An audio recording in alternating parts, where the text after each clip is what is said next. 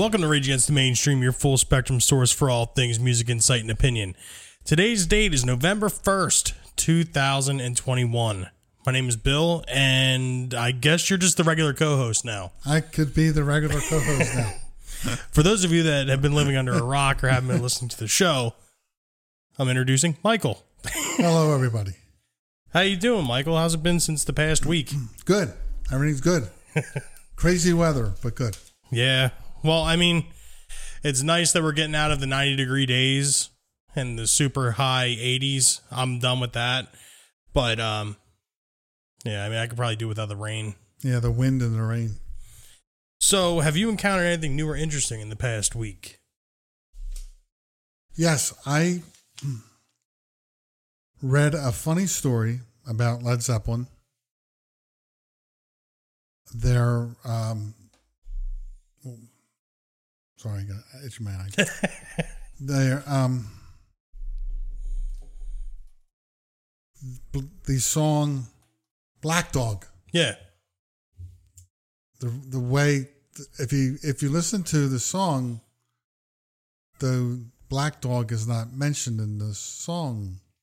Yeah, actually I I Yes, yeah. the way they named the song is they were re- recording the song at the studio, one of the studios out in the country, and a black lab just happened to walk into the studio. Are you serious? That's that's that's how they got the, the name of the song. Yep. and they decided they didn't have a name for the dog, and they said, and the dog was real friendly. They said, well, let's just call this song Black Dog. And that's how the song got titled. That's almost like how we came across the name of this podcast too. Just like out of nowhere. That's actually really I I've always wondered why that was the name of that song Yep. because they've never never was never mentioned ever. No, it's because there was a friendly black lab that was roaming around the farm, and he happened to walk into the studio as they were recording this song. That's so funny. Yeah. Um, I don't know how I'm gonna top that one because that that's like one of those um like the seven wonders of the world. It's like the eighth wonder of the world. Yeah, Um, my new and interesting for this week is Jerry Cantrell. This past Friday released uh Brighton. Um, it's his last or it's his newest solo album from um, I think Degradation Trip Part Two came out in like 2002 or four. So it's been a very long time, and fans of Jerry Cantrell's solo stuff and Alice in Chains would really enjoy this. Um, it's got more of like a southern rock or regular rock type feel to it, but it's still Jerry Cantrell. Um, I think my standout track off this album is the title track, Brighton. why did it take so long between albums? uh, Alice in Chains got back together Oh, and okay. they were just you know they they were on that we talked about it before on the show it's just like the whole like you know record tour record record Mm-hmm. tour that whole thing they were just on that path and it was it was funny like I mean right before COVID happened you could be guaranteed every year around August you're going to see Alice in Chains in Camden. Yeah, but um, yeah, I mean, for fans of Jerry Cantrell or Alice in Chains in general, this uh this album's definitely something to check out. I enjoyed it. On this day in music history,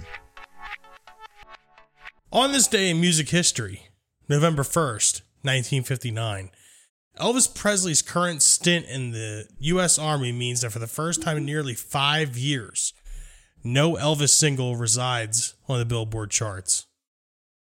That that's something that that's something that would never happen in today's world. no, no, no. Elvis was doing his his duty. He got drafted, hmm and he, everybody said it'd be good publicity. Don't go in and and be uh, try to be different. Be like a regular soldier. And that's what he did. Yeah. Um, he he lived with everybody else, all the other privates. Uh, he helped them. He, from what I read, he bought them TVs for the for the barracks, and he bought new fatigues for everybody, and he donated his his, his army salary to charity. No, that's cool. Yes, and he was just one of the guys. Yeah, something like that would never happen in today's world. No, no. Ever. Elvis was one of a kind. We talk about this all the time. Yeah, and he um but they also had enough recorded material of his that they kept putting stuff out while he was in the army. So there's really no break in Elvis' music. They were still able to Yeah, release music. that's funny. Yeah. And he he- and while he was in Germany, he also met. That's where he met Priscilla. In Germany. Yes, I guess his fa- her father was an army. She was an army brat, I guess. Ah, And okay. she was, of course, she was only 14 at the time.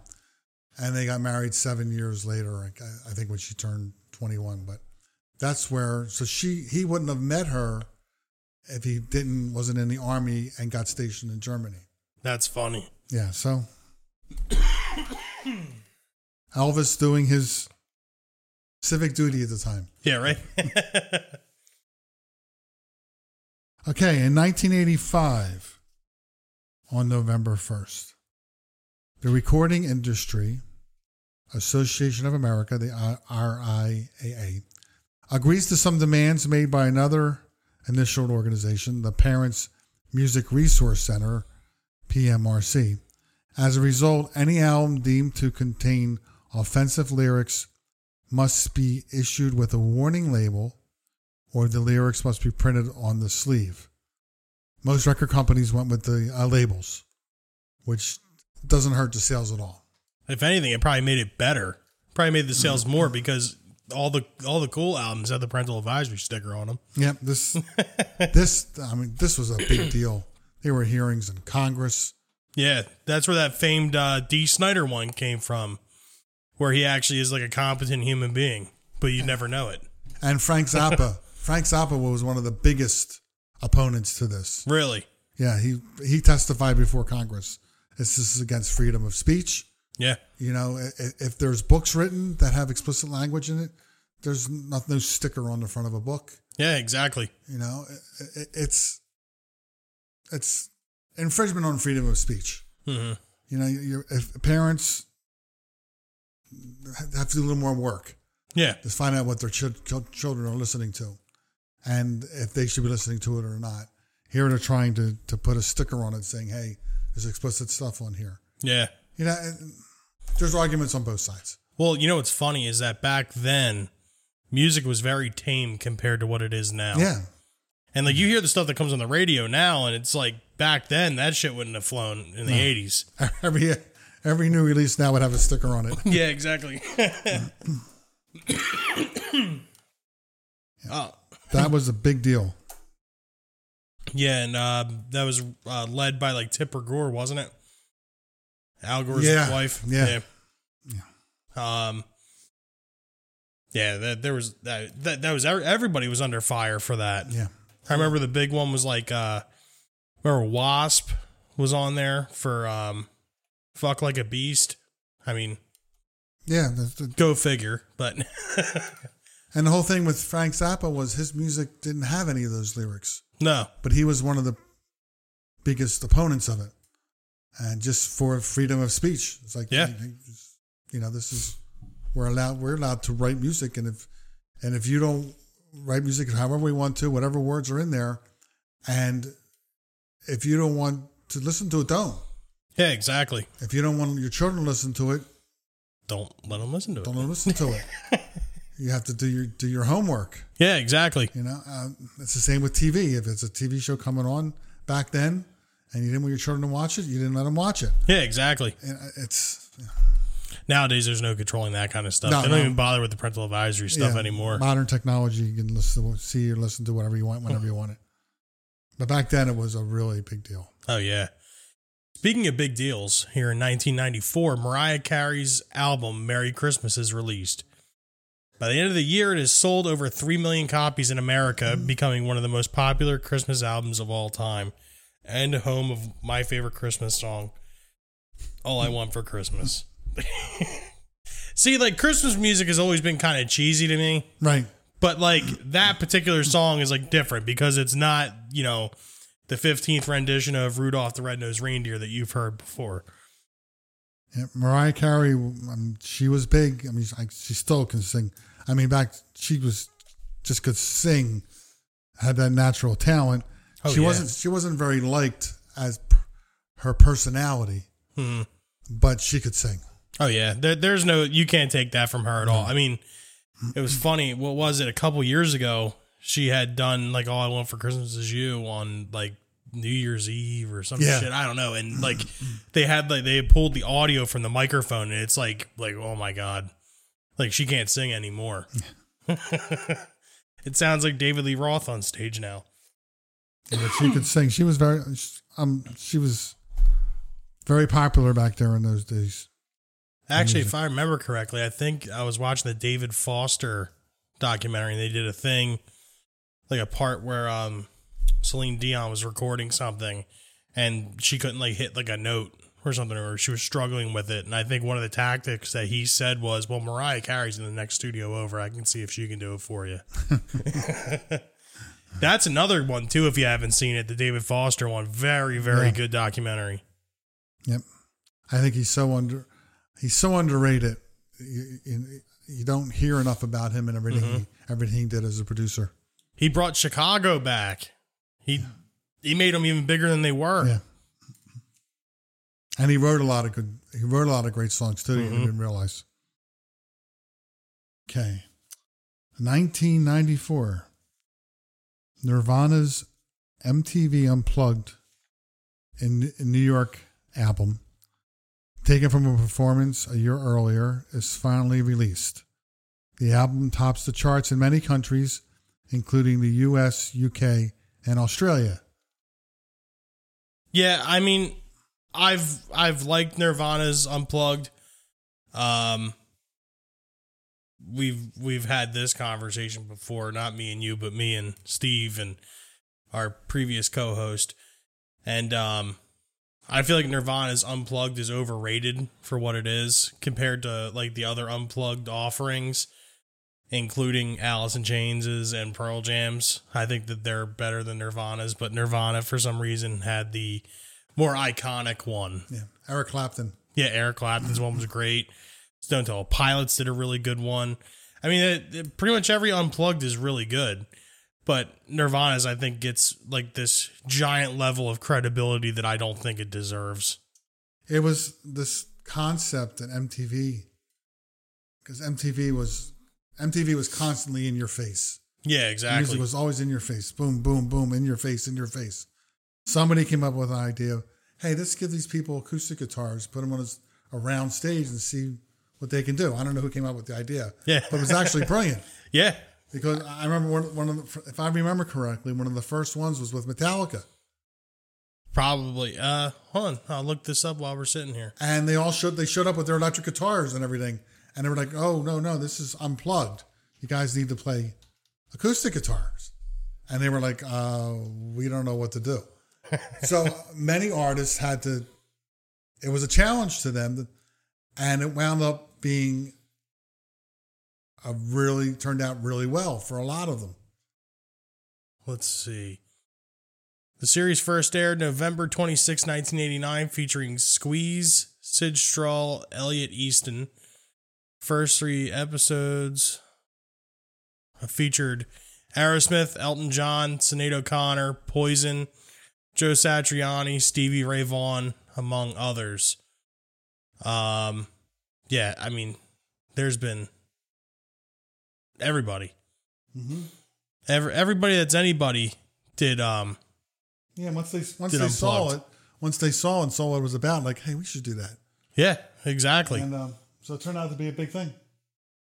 The only I, I guess the real reason why nirvana's unplugged in new york did as well as it did not only because nirvana was the megalodon band that they were but it also came out a couple months after kurt cobain had died. So Yeah. you know this is like the last thing you're going to hear from nirvana until they release those box sets where they had absolutely everything else on them anyway.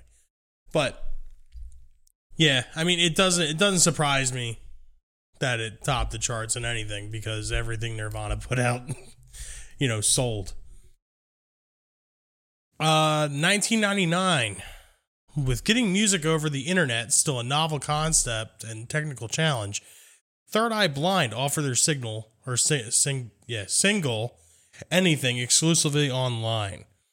It's free but it can only be played for three weeks i don't think i remember this song anything I don't I don't remember this either. I just remember that when the music started coming out over the internet, it was it was a a free for all because all of a sudden all these file sharing and do, do you pay or don't you pay? How do they keep track of royalties? Who's playing the music? Who isn't? It's um,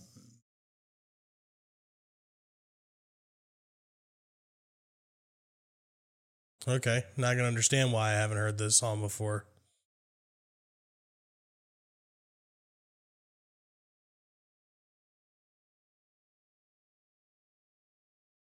Eh. but see now you can just pull it up in five Yeah, seconds. exactly. we got it in real time now. Yeah, you can pull, you can pull it. but back then it was like back then Yeah, it was brand new and it's like okay we first came the cd i was like wow you have music on this little disc now and then all of a sudden it's like okay you can get it over the internet first of all can you most people didn't have internet Yeah. service at that point and if you did you had the the um, the modems so it probably took three hours to download Yeah. Could you imagine if you spent that kind of time? Like I, I do remember sitting in front of the computer downloading music and it taking forever. yeah Could you imagine sitting in front of the computer, like being a third eye blind, uh, third eye blind fan, and like waiting for this song, and like you're sitting there for like three hours and you absolutely hated it. and then you can only play it for three weeks damn that's Well, they probably had site like space or whatever. It took up too much memory on the website or too much space on the website. but it's free, but you can only be. Must, how can they put a time? I guess they knew how to put a timer on the file that was only good for three weeks, and then it would, and then the file wouldn't be any good anymore.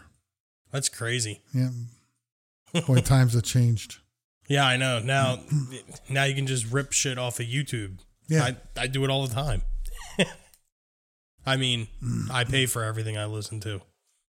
That's that is why all the major artists have sold their catalogs Yeah. to a publisher or some type of media company. Yeah.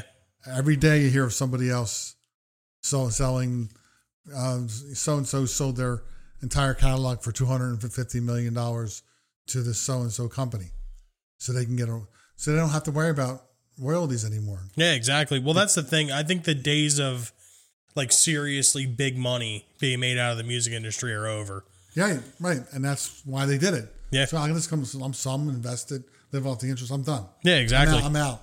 You know, and, and hey, that's what they do. And Yeah, these com- exactly. these companies can take that music and do whatever they want with it. Put it in commercials. Put it, you know, Well, it's just one of those things. They're going to do it anyway. yeah, Yeah, I think. Um, what was it? I think it was like "Right Now" by Van Halen was uh, going to be in a uh, was in the Kodak commercial, and they originally didn't want to sell the rights or you know to the song. And the, from what I've heard, I forget what interview it was, but someone basically said to them like, either you're gonna like let us do this, or we're gonna get a band that's gonna cover it, and it's gonna sound just like it. And so they made the right choice, I guess. I do remember that commercial though. The Yeah. Van Halen right now one. Yep, and um, that's been used right now. It's been used on a number of commercials. I think Pepsi too. Yeah, Pepsi point. used it. Yep, Yeah. Pepsi used it. Yep. Pepsi was the one where it happened. Yeah. Okay. Okay, 2005. Black Sabbath is inducted into the UK Music Hall of Fame by Brian May of Queen. The band plays Paranoid at the ceremony and Ozzy moons the crowd, feeling that they aren't rocking hard enough. Typical Ozzy. Yeah, it sounds like something he would do. Sounds like he would do, yeah. In 2005, you know, he was he was off his rocker back then. Yeah. But- still- I don't think he was ever on his rocker. Yeah. Black Sabbath is one of those bands I always wished I could have saw live. Just just for the just to be able to say like I saw Black Sabbath. Yeah. Because I mean I, I love their music. I love Ozzy obviously, but like Black Sabbath I feel like is like one of those bands. It's like seeing like Led Zeppelin. Yeah. Except Led Zeppelin was a little bit more uh like if you had seen them, it's like more like treasured because they only had a short amount of time. Black Sabbath did like four farewell tours. Yeah, and and seeing Ozzy on stage was just he was a showman, Mm-hmm. so it was always a treat. Even till today, he is. Yeah. Like even his even the you know the last tour he did I saw, and um he still brings it every night. so speaking of Ozzy and Nirvana and Mariah Carey and Elvis Presley, they all have albums that are considered some of the greatest of all time. Now, I don't want to talk about albums that are the greatest of all time. I want to talk about the albums that are the greatest of all time to us. And by that, I mean albums that you can't skip songs on. Um, from start to finish, you can't, like, you can, obviously, you can click skip, Yeah. but you don't want to because the album is telling a story or it's just, it's just good. Every, every song on it is good. Um, I have a few and I see you have a giant list. Mine kept growing. I don't know why. I, 'cause I looked at the titles on the album, like, yeah, I just put this on, let it go. Um, I guess I'll start with the oldest one first. Well, oldest one on my list, and it should come as no surprise. Van Halen won. Um, I have that one also. yeah, from start to finish, it you, Yeah. the, you can skip a song, but there's no reason to because all of them have a good energy from start to finish.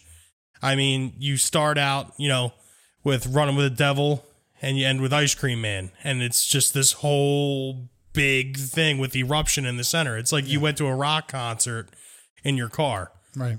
Yep, that's the way it was. Yep. I used to, um, when I leave for gigs or whatever, just put that in. Yeah. Just let it go. Know, It's an undeniable album. yeah. yeah. But yeah, so Van Halen 1, 1978. 1978. I have ones older than that. That does not surprise me. No. Um, now with the Beatles, you can you can you probably say, oh, every Beatles album is great and everything, Hmm. but Abbey Road is probably their one album that you can start to finish, and it'll just let it go. Most of the second side is a medley anyway, um, because the ones it just they go into each other, but the entire album there's not a bad there's not a bad song on there that or a mediocre song that you would skip. Abbey Road's my personal favorite from the Beatles. Yeah. So that would be the one from the Beatles that I would pick. Uh, I have Zeppelin two and four, They're both great. and they didn't have a bad song on them. No. Yeah, one for me, Zeppelin one got a little boring. Sometimes it was the first. Some some, some of the stuff got a little long and drawn out. Um, but it's Zeppelin. But two and four are the ones for Zeppelin that I think. Oh yeah. Um staying in, you know, the hard rock and heavy metal realm, uh the next one that I have is ACDC's Back in Black. Yep, I have that one too. That's another one where it's just from start to finish. Like you can skip songs, but there's no reason to. All of them just flow together, and by the time it's said and done, you haven't even realized you spent an hour listening to an ACDC album. It's, I think, And now you're all hopped up too. yeah, I, I think, I do believe it's in the top five selling albums of all time. Yeah. Yep. And there's a reason for it. Yeah. It's it's such a good album. And you know, you have the Brian Johnson and the, you know, uh Bon Scott purists that, you know, don't like Back in Black and it was the commercial one and blah blah blah, but you can't deny how good it was. It was, yeah. And in my opinion, I don't think ACDC have topped it. No. No. Um, another old one, which is a little off track, is Crosby, Stills, and Nash. Their first album. Okay. Okay. A lot of people would say Deja Vu, which came later, but their first album, if you look at the track list on their first album, it's just it's not a bad song on it. Now is that is that when Neil Young was in it? No, Was it? this is just Crosby, Stills, and Nash. Okay. and um, yeah, it just starts and keeps going, and there's nothing, not a bad song on it. Um, let's see here. Continuing on my list here. Uh, another undeniable one, Thriller. Yep, I, I have that one too. Yeah, like I looked at that song list. I'm like, there's two songs on there that aren't as well known as the rest, but they're great songs. Mhm. If you listen to them, it's like, whoa. absolutely Thriller. Uh, Thriller's another one of those. It's just, just perfect. Yeah. I mean, Quincy Jones knew what he was doing. It, it's funny too because I I've often thought about it. Like when they were recording this album, did they think that they were getting ready to make the biggest album of all time? Yeah. I don't think they knew that, but they knew they were making something that was gonna stand the test of time. I mean, and it's funny too because the the personnel on Thriller. I mean, actually, I'm gonna I'm gonna type it in here real quick because I want to. I definitely want to be right. Um, the uh people on or the musicians on this album. I mean, it's just absolutely nuts. Um, basically, you had Toto. Yeah, Toto was the Toto was essentially the band behind it. I mean, it, I mean, you can look here. I mean, if you're watching this on YouTube, you can see the amount of personnel that was on this album. yeah, just having Jeff Porcaro just yeah, playing drums is like yeah. and having Steve Porcaro playing uh, playing uh, keyboards. I mean, this album had Paul McCartney. hmm you know and of course you know you cannot forget the um guitar solo played on beat it Van Halen, Eddie Van Halen, right? yep and i feel i mean i'm not going to say thriller sold because eddie van halen was on it but i do feel like the fact of him being on that album made thriller appeal to the rock audience as well Yes, it definitely broke barriers, um, crossed the boundaries. It broke racial barriers, um, especially on MTV. oh yeah Before the Michael Jackson videos, MTV was basically a white music channel. It was Yeah. all white music. And then along comes Michael Jackson with all with the, across the the Thriller video, which yeah was brought everybody to another level. yeah one of the greatest music videos of all time and all, and then it became okay. Well, it, it broke those racial barriers for MTV. Oh yeah, absolutely. I mean, Billie Jean was a mega hit too, but the Thriller video was like the one. But yeah, that's uh that's another undeniable one. Thriller is just undeniable. There's a reason why it is one of the best-selling albums of all time. And they're going to remember this album way longer than they're ever going to remember anything that you and I have ever done. yeah, every single song is is is unforgettable. yeah. Every one of them. And uh, I mean, you could tell he was coming up to that from the, the the album before that. You could tell he was about to. The album before that, um, Off the wall. off the wall. Before that, yep, and you could you could see what was happening, Yep. and then you knew something big was coming. And then once this one came out, it lived up to it. Yeah, I mean there was there was a lot of good songs on uh Off the Wall too. Yeah. Yeah, and it was leading. It was that's what it was leading up to. Yeah, but Yeah. That's how he became the king of pop. Yeah, exactly. That that was the album that did it. What else you got on your massive list, Michael? I'm going to go progressive a little bit. Okay. Uh, with yes, um, there's a lot of choices, but I think it's close to the edge because you have the whole first side is close to the edge, and the second side you got and you and I and Siberian Khatru. So you just just keep going, and right as as close to the edge fades out at the end, the acoustic guitar starts for the beginning of and you and I, and at the end of that comes the introduction to Siberian Khatru. It just keeps going. You just before you know it, it's done. It's, That's the thing. I kind of feel like it's unfair because you only have three songs that you could skip, and if you skip Right. one, it's the whole album. Yeah, yeah. With progressive stuff, yeah. The same thing with Genesis. I mean, with, Oh yeah, with Genesis, um, the earlier stuff, a lot of people would say selling, selling them by the pound, but I look at Foxtrot, which was an earlier album, which um, to me, I mean, it had Supper's Ready on it, which was 20, um, 25 minutes, but it also had some other really, really great songs on it. And there wasn't there wasn't a, a bad one. I mean, it had Watcher of the Skies, which is something that everybody uh, recognizes by from them. Um, uh, Get them out by Friday, and Can Utility and the Coastliners. These are these are songs that, if you listen, they just go right down. And Timetable was that little that one in the middle. It was a little mechanical, but it but it broke it broke the album up. Yeah. So it wasn't all in your face. It was like this starts out with Watcher, this big theatric thing. Then Timetable comes in, settles you down, and then hits you in the face again with a couple more songs, and then the whole Supper's Ready thing. So that, for, to me, that's the album with Genesis that you listen to from front to the end. Now it's saying that side two is Horizons and Supper's Ready. Does Horizons go into Supper's Ready? Yeah, Horizons is just a short acoustic number. That go that's a part of that. Yeah, it was kind of like an intro to Supper's Ready. That's crazy. I wonder why they just didn't make it like just that one track. Um.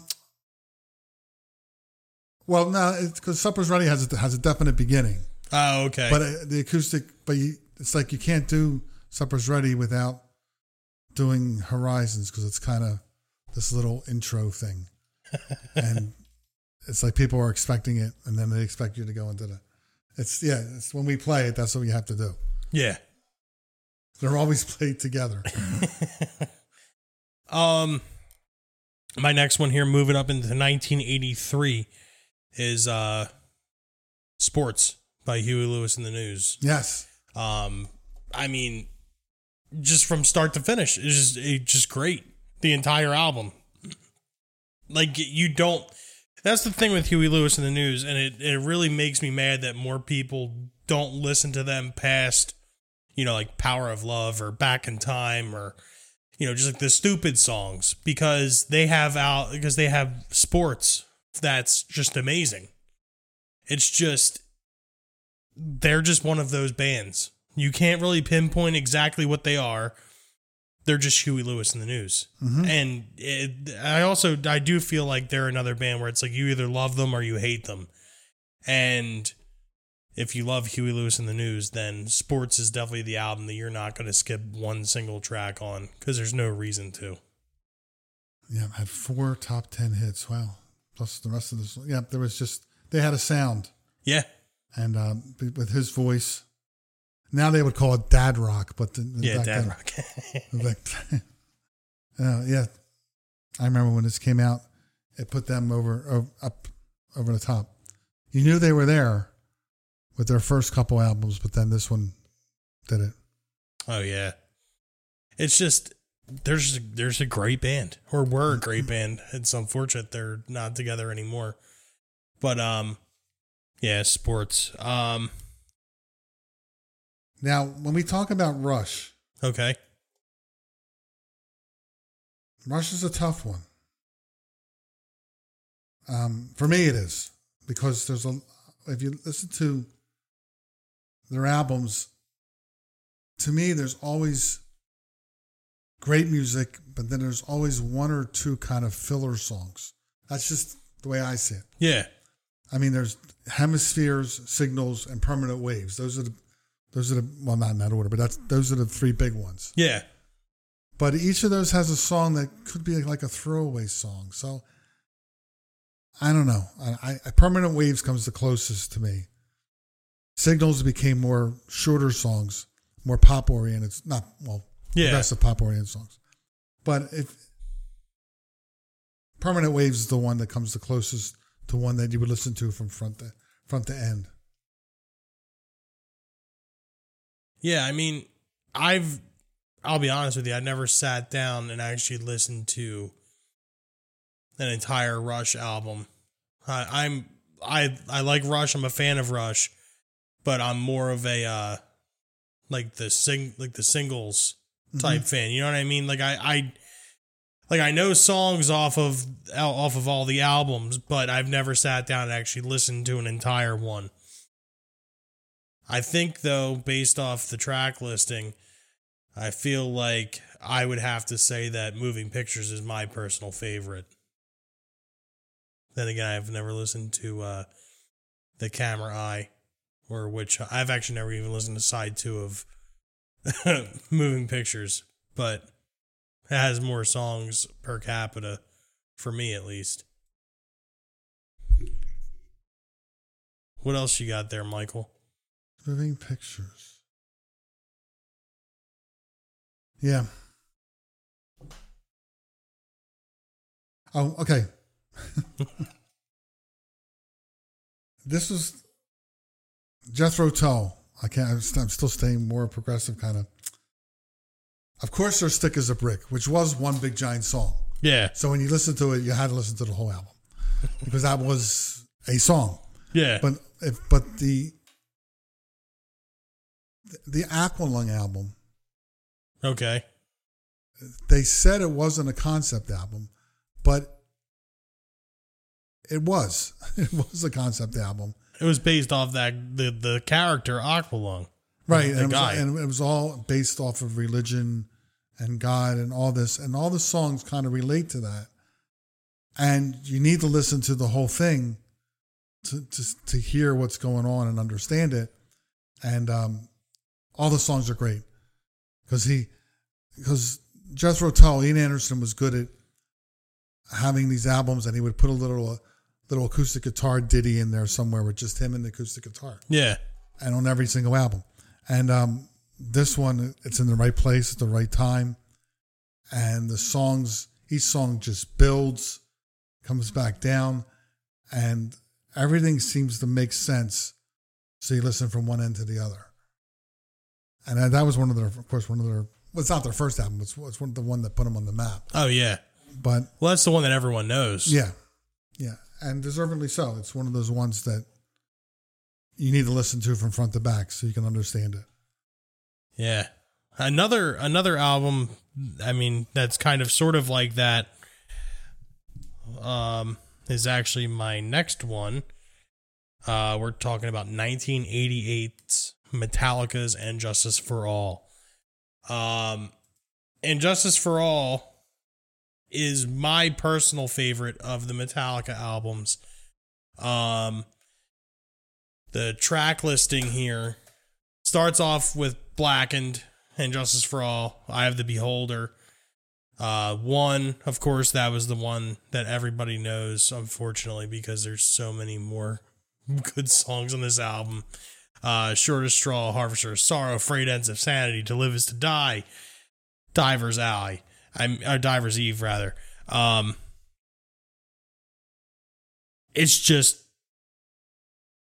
I guess it it's considered almost like a concept album just about you know the um the state of the world at that particular point in time and you know like uh the anti-establishment and like the government's out to get you like all that kind of stuff and i think as one cohesive unit the album is just amazing and i would put this album up against any other heavy metal album, especially from that time, and anything after it. It's it's uh, one of the only al- actually it's one of the only Metallica albums that I don't that I wouldn't skip any songs on just because it's that good. I mean, you're talking 65 minutes here of just like you're just in the zone. Like you don't want to skip a song. Maybe until one comes on, and I wouldn't I wouldn't blame anybody for that one. This is the one where they how things fit together. This is the one that they lost to Jethro Tull in, Yeah. and the best hard rock metal. Somehow, Jethro Tull won best hard rock metal performance instead of this album, Yeah. and yeah, it was one of the the uh, co- controversial Grammy moments of all time. Oh yeah. and it was funny too because Metallica was all anti-establishment, like, uh, we didn't want to win a Grammy anyway, and it's like you know that hurt a little bit. Yeah, You know it had to hurt. that would have pissed me off too. and and Jethro Tull wasn't even there because it was like, what are we doing in this category? Yeah, exactly. It's not. We're not hard rock metal. Uh, I, I'm, who knows?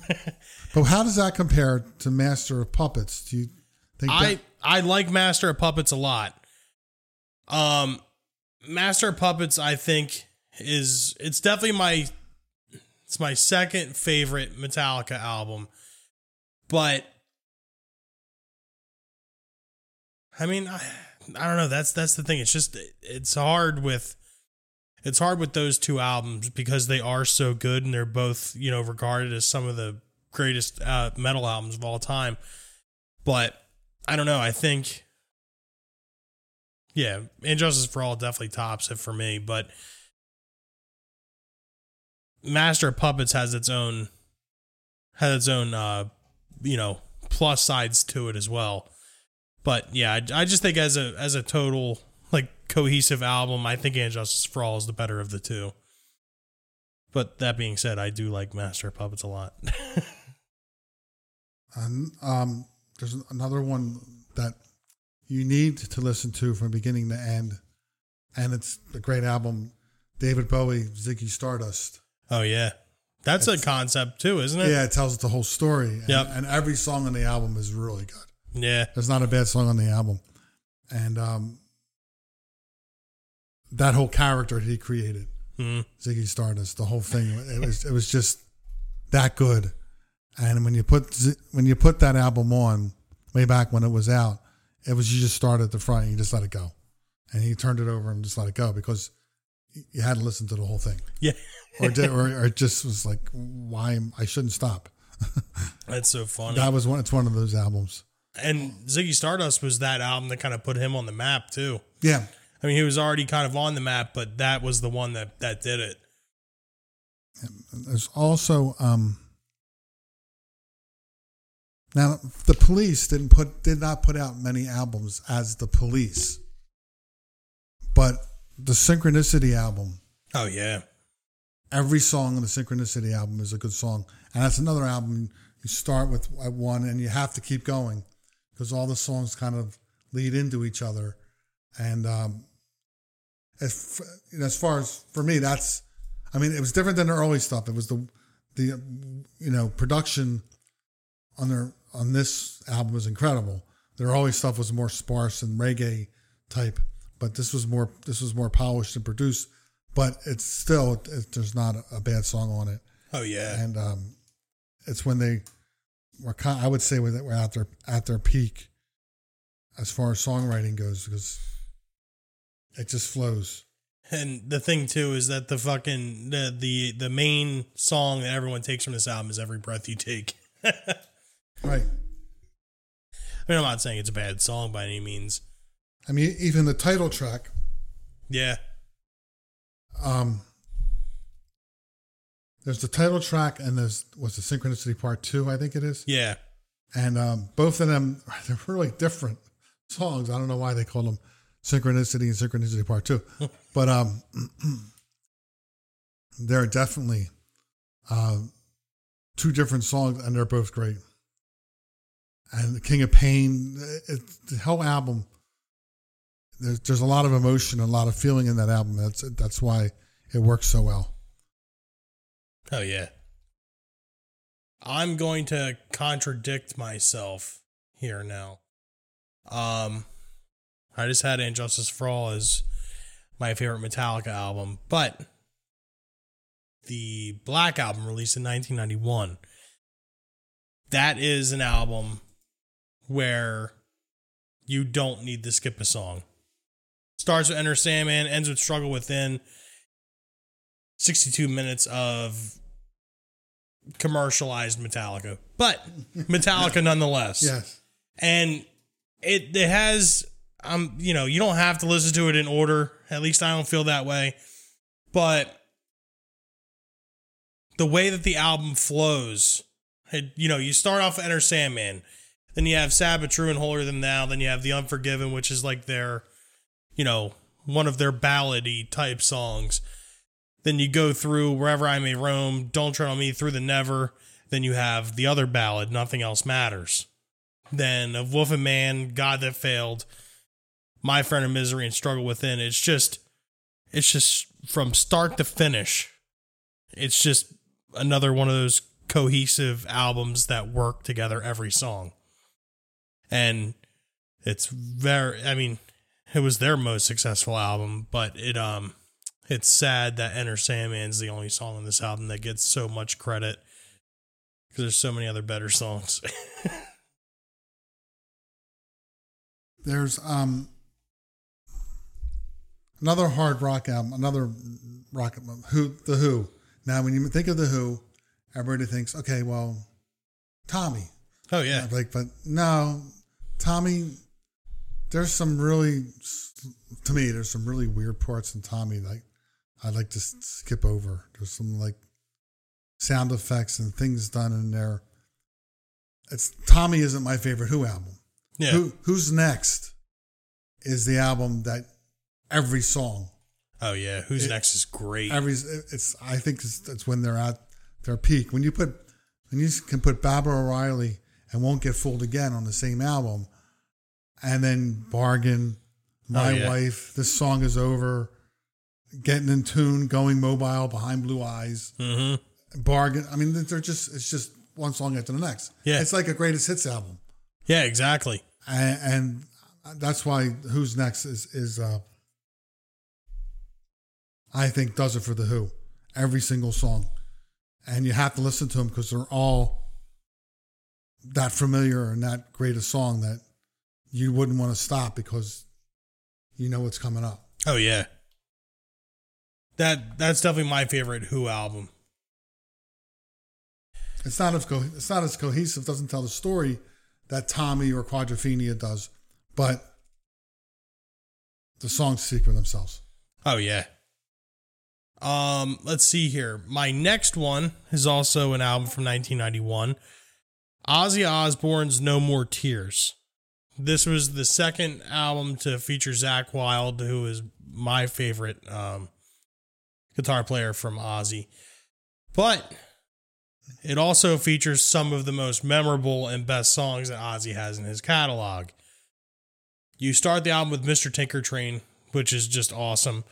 Um, I don't want to change the world, which actually Lemmy from Motorhead had a part in writing, as well as Mom I'm Coming Home, which is the probably the biggest song in Ozzy's catalog. Um, lesser known songs like Desire, um, SIN comes after No More Tears, Hellraiser, which is another Lemmy song too. Time After Time, Zombie Stomp, AVH, and of course Road to Nowhere, which is another ballady type song. Um, it's just another one of those from start to finish. You don't want to you you don't want the good times to end with this album.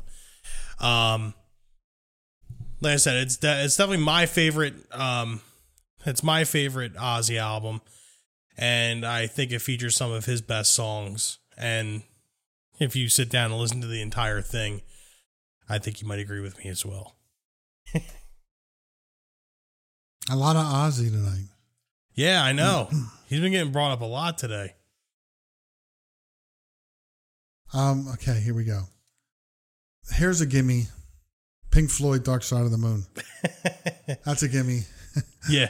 Uh, th- th- yeah, it starts, it just keeps going. I mean, the songs kind of fade into each other anyway, naturally, but it's the story. It's a lot of interpretations. But, Yeah. you know, the, the, just the, the story of, of life going from your first breath to the end. Uh, it just all fits together. and there's not a bad song. Mm-mm. There's not a bad song. Uh, money maybe. That was the first. that was the first hit record in seven four. nah, that's uh, that's that's one of my favorites on the album. Actually, Really? yeah, I don't know. To me, it's just like money. It's been like overplayed. yeah. That's the only problem with Like it. Like it's been like out of all the Pink Floyd songs, like that one is the one that's just like it's just hammered into you all the time. The thing that makes that song unique is it was so popular and it's in seven four, Yeah. which not a lot of popular songs are, and um, it's got a great sax solo. The guy just I- wails. yeah, that's true. and it's like whoa and it's um yeah it's, it's kind of what uh, makes that song And and the guitar solo. And it, I mean, the guitar solos throughout that song. Yeah, the, the guitar solo on time. Um, again, these are just classic guitar solos. now I'm reading here. It says Dark Side of the Rainbow and Dark Side of Oz were two names commonly used in reference to rumors circulating on the internet. Since at least 1994, The Dark Side of the Moon was written as a soundtrack to The Wizard of Oz. Yeah. Observers playing the film and the album simultaneously have reported apparent synchronicities, such as Dorothy beginning to jog at the lyric "No one told you when to run" during time, and Dorothy balancing a tightrope fence during the line "balanced on the on the tightest wave" in "Breathe." David Gilmour and Nick Mason have both denied a connection between the two works, Right, and and Roger Waters uh, described the rumors as amusing. there was and when it changes from black and white to color i forget what- i forget which song that is. It's beginning of time i think it is when the alarm clocks go off. But there's actually been a couple uh, pink floyd tribute bands. There's a lot of pink floyd tribute bands out there Yeah, that have done this the whole album with wizard of oz playing on the screen behind them that's so as funny. part as part of they advertise it. You know, come see us. We're going to do this. Yeah. and play the movie behind, and see how, and and it's like it really does fit together. Like what? It's just it's either it's a weird. It'd be pretty hard to make a movie match the Wizard of Oz. That- Yeah. that's a big task. Uh, Maybe it's just a strange coincidence that all the things kind of fit together. But yeah, it is kind of weird. It's one of those urban legends. That's funny. Yeah, you have to start it at exactly. You have to.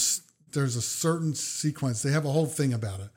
When when as soon as the credits start or something, you got to start breathe, the first song, and ha- there's a timing that or something. But it, it's it's an urban legend, but it kind of works. Oh, well, here we go. How to view the Wizard of Oz with Dark Side of the Moon. yeah. Okay. Urban legend claims that if you play Pink Floyd's classic album while watching The Wizard of Oz, Oz's incredible synchronicity, well, we've tried it, and here are the results. Let's see here.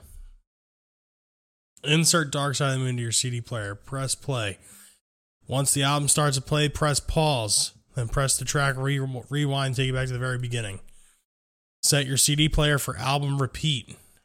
Start the Wizard of Oz DVD. We recommend going into the menu and choosing subtitles to play the movie because it lets the music take to take the spotlight. All right. There it is right there. Wait for the third time. Yeah, once he roars for the third time, hit play on the CD player. Press mute or turn down the volume on your TV. Confirm the album and the movies are in sync according to eHow. When you see the credit produced by Mervyn Leroy, the credit should be facing amid the transition from Speak to Me to Breathe. They even have websites for this to tell you when this started. Yeah, that is crazy. Yeah. Let's see. Pink Floyd's denied the rumor. Absolute nonsense. It's all based on the sound of music. Let's see here.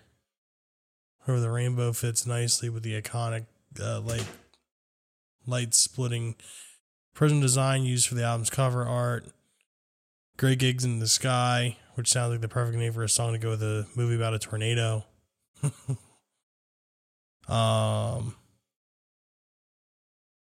Oh wow! So running it out in the hold up. Oh yes, you had to run it two and a half times for the for the length of the movie. That's funny. Huh. Okay, here we go. Speak to me slash breathe. Don't be afraid to care. Leave, but don't leave me. Dorothy shares Miss Gulch's threats against Toto, but Auntie Em, who is sidetracked, trying to tend to baby chicks in a broken incubator, snaps, Dorothy, we're busy. Okay. Look around and choose your ground. Dorothy searches the farmyard for someone else to talk to and settles on the farm hands. Hmm.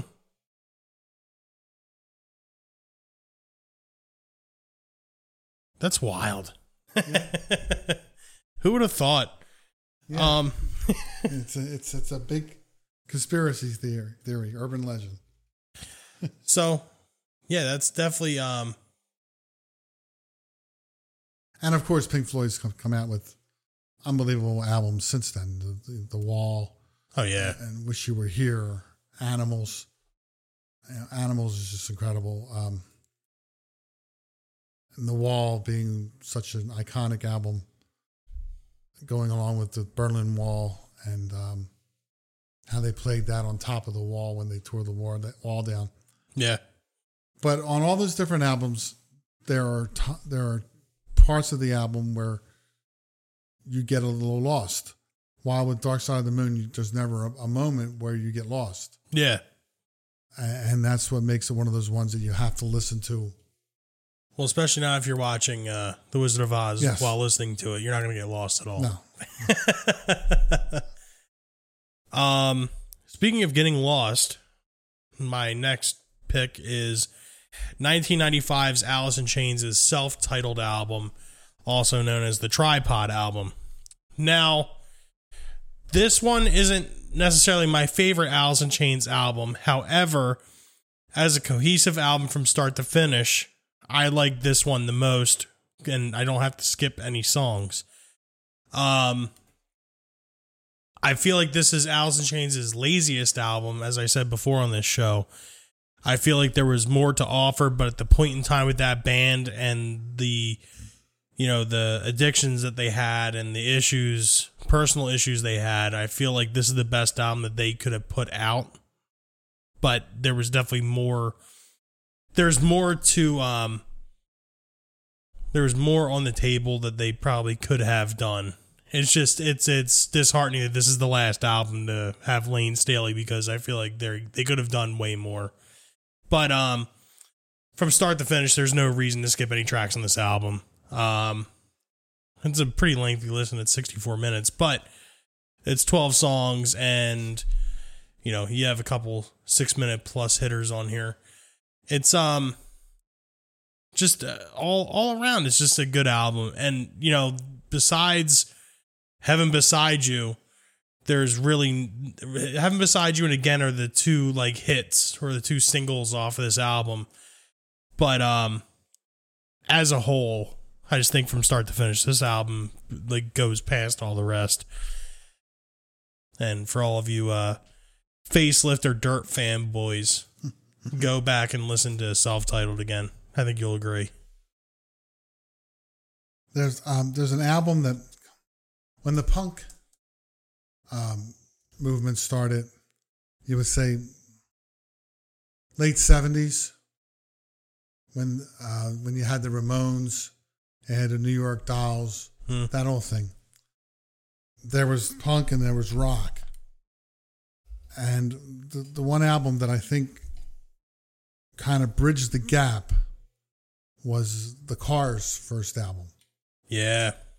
And if you listen to the Cars' first album, there isn't a bad song on it, and you can listen to it from the beginning to end. Yep. And that they kind of bridged the gap between the two genres, made punk more popular because it was more melodic, and it was some studio musicians who got together and they worked great, and they became you know megastars, and they I don't know how many hit albums they had, three or four, if not more. But the first one was a real trendsetter, and it doesn't have a bad song on it. No, and uh, looking at the track listing here, every song on here was a single and a hit in its own right. Like honestly, like uh, if you were to make a Cars Greatest Hits album, which I'm pretty sure there is, it would have this entire album on it. Yep. Let me see here. Is there is there a greatest hits? I don't know. I can't see one. Yeah. I think they do have a greatest hits. But you're right. But most of these were released. Compilations. Here we go. Greatest hits.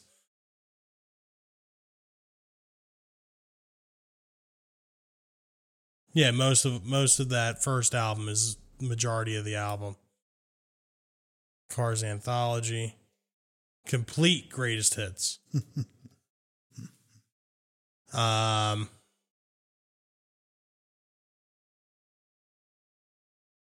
Most of that, most of that first album's on there. The Essentials.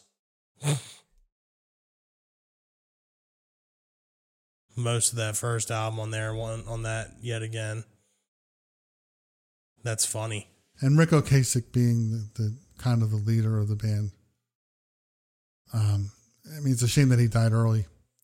Yeah. Died young of of cancer, I do believe, and so he was very talented.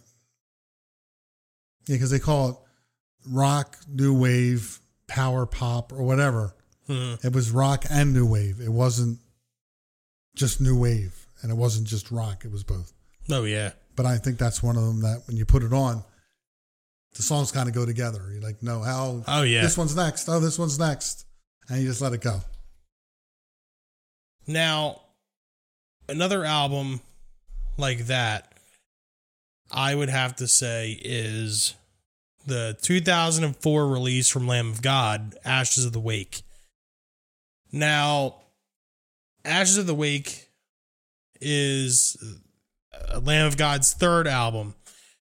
And every song on there is just incredible. They were a band that were breaking new ground with everything they did.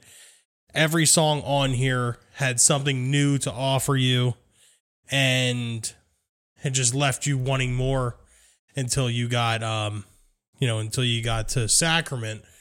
But I mean, you have songs like Laid to Rest and Hourglass and you have something to die for, Omerta, Blood of the Scribe, Ashes of the Wake, the instrumental. It's just great. All around great. And this is actually the they did a live stream last year for this album and they play this album in its entirety and this is the one that me and steve sat up in the backyard with the projector screen and watched the live Yeah. watch a live stream of this. And it was great. Actually it's one of the only heavy metal albums I actually own on vinyl.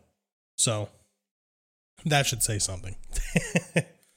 They're not as, I guess, they're well known in the heavy metal um, genre, but not as popular as they're not mainstream Yeah. metal band I mean, not like Metallica or even or even Slayer. Like, Yeah, no, they're they're not they're because that's the thing though. You're able to market Slayer and you're able to market Metallica to be able to play them on the radio. You could never play a Lamb of God song on the radio, which is unfortunate because I feel like you know ex- uh, you know extreme forms of metal are looked down upon, and if people would just give it a chance and actually listen to it and like get past the vocals part, like trust me, I, there's some vocalists, screamers, and I don't like either, but if you can get past that point or even find the melody in it, which I think is me and Steve had talked about this before, which is what I believe makes Lamb of God so great, is that they're able to bridge a gap in between commercialized music and uh, various forms of extreme metal by implementing, you know, like melody and actual song structure and just technicality in music. And um yeah, I think uh Ashes of the Wake is definitely an an example of what they can do. and the- they're they're always had a, a stage slot in Ozzfest hmm because they were the, They were just well, I mean, they still are to this day, but back then as an up and coming extreme metal band or, you know, heavy metal band, groove metal, speed metal, whatever, whatever anyone wanted to call them, they they were one of a kind. what makes Slayer more marketable. I guess just because of the giant fan base that it has.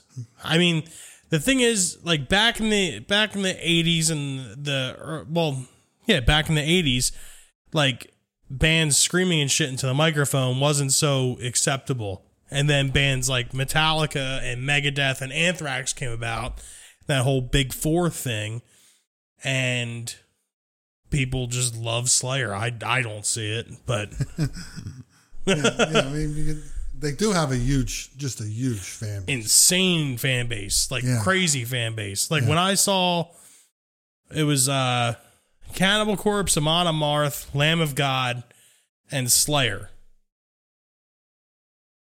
when the show started. Well, we weren't there for Cannibal Corpse, of course, unfortunately. But when Amon Amarth came on, and we're at the you know uh, BB&T Center in Camden, we look back, you can still see grass. There's barely anybody there.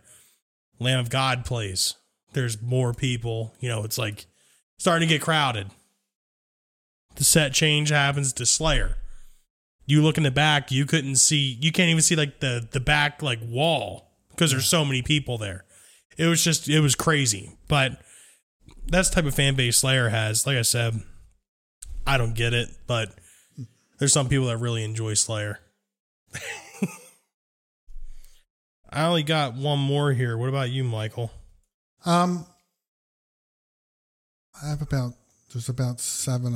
I think six or seven more. I have. Um, going away from the, the metal back to, I guess you would call it in the seventies. Um, there's a, there's a lot of Steely Dan albums, a lot of great songs, a lot of session. But if the one album that you can listen to from beginning to end is is Aja, I think Aja was their greatest um, creation. Okay. Um, it had a couple hit songs on it also, but the rest of the album is really good. And it's, it's anytime I put Aja on, I put on the whole album. Nice. I don't I don't know how you would. How do you classify Steely Dan? Well, they call well Wikipedia calls them American jazz rock. Yeah, I guess yacht rock. Yeah, yacht rock. That's that's the new one now. Yeah, but it, it won. It won a lot of awards, and um, and it should have. I mean, there was great musicians on it. It was really great songwriting. Um, yeah, the whole album. If you look at the, the track list, That's funny. Yacht rock. yeah, I know. but starting out with Black Cow, it, it, it's just a good, you know, beat. Aja is just incredible. This this piece of music, that whole piece of music is the title track. Uh, Deacon Blues, all they they fit together these songs, and um, the side two that fits together too.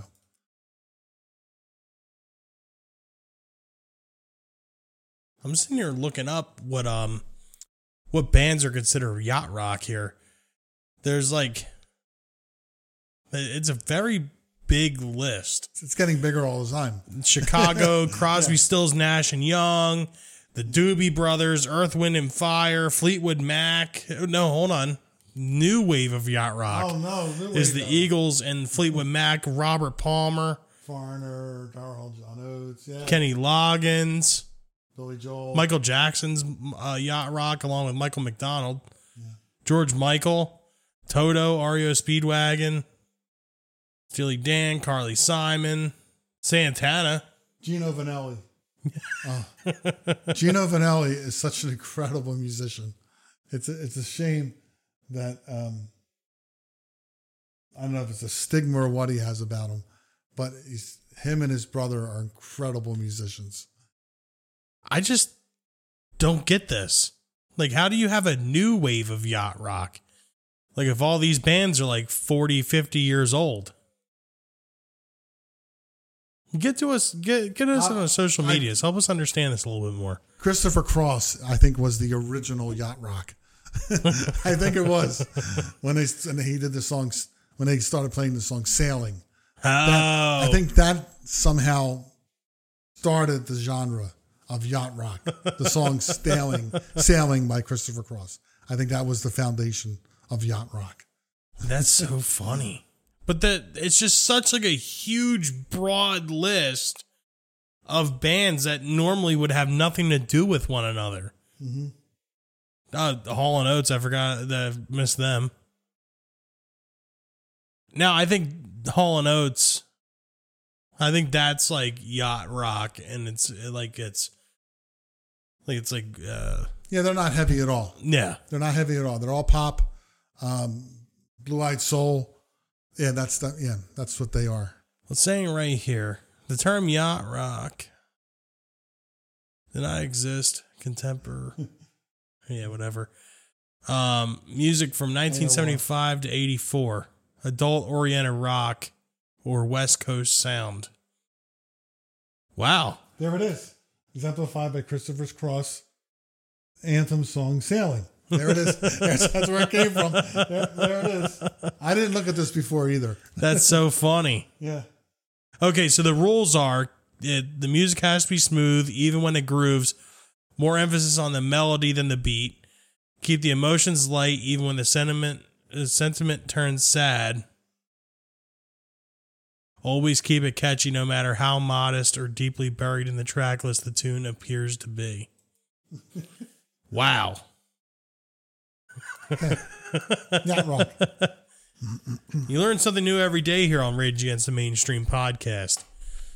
Um, so the last one I have here is uh, the 2006 release from metalcore band Atreyu, A Death Grip on Yesterday. Now, this album is my favorite of theirs, without a question.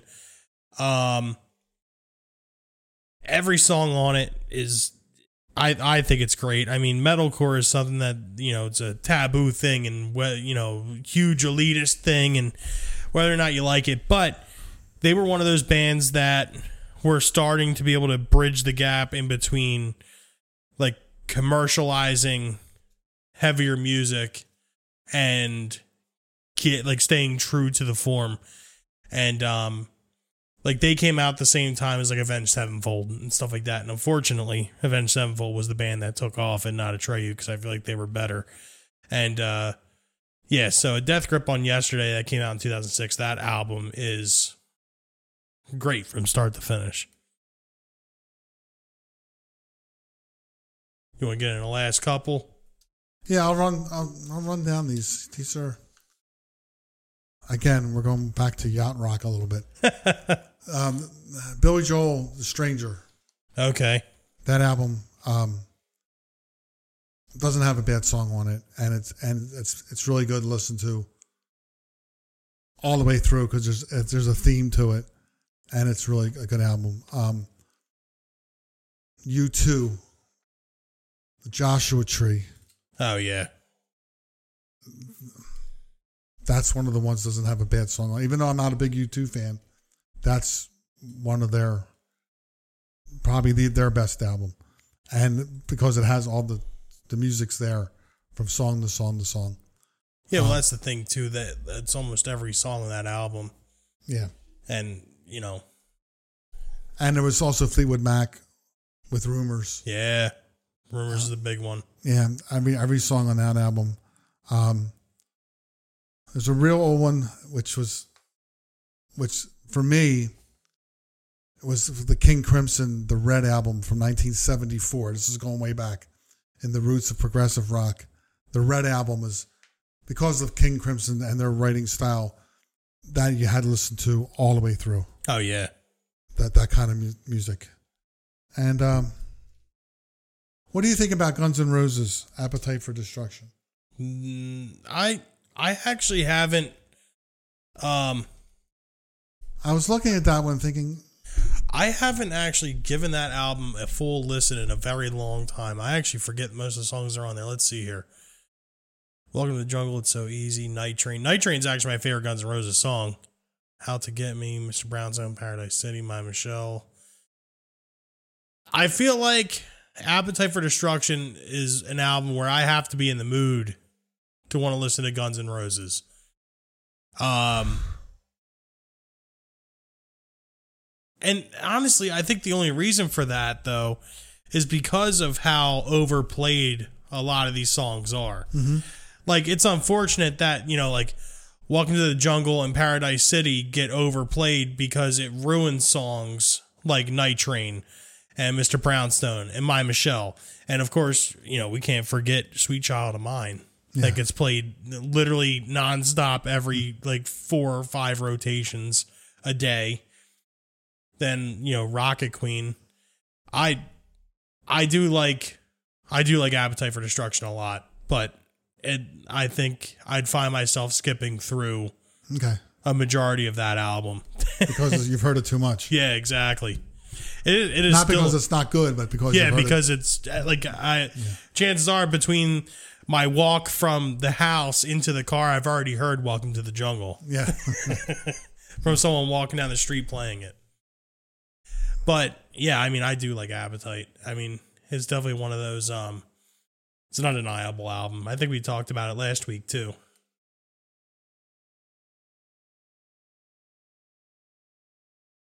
Yeah. There's, there's probably about another hundred of them, but I think that's All right. So, what do you guys think? Do you agree with what we have on our list here for unskippable albums? Do you have any that you should that you think that we should have brought up?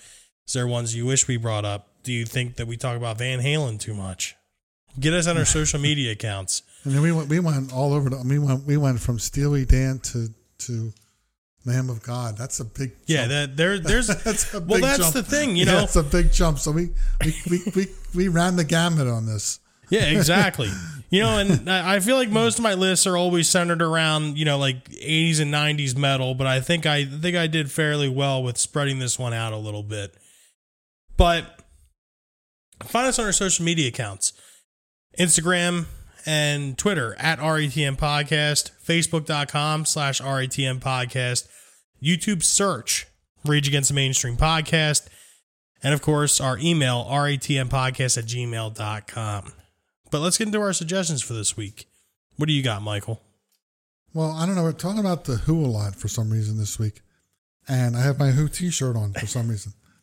But I know we talked about Tommy being their most popular and this big rock opera, the first rock opera, and all this. And we talked about Who's Next being the album that every song's great. But there's the Quadrophenia album um, that I like better than Tommy.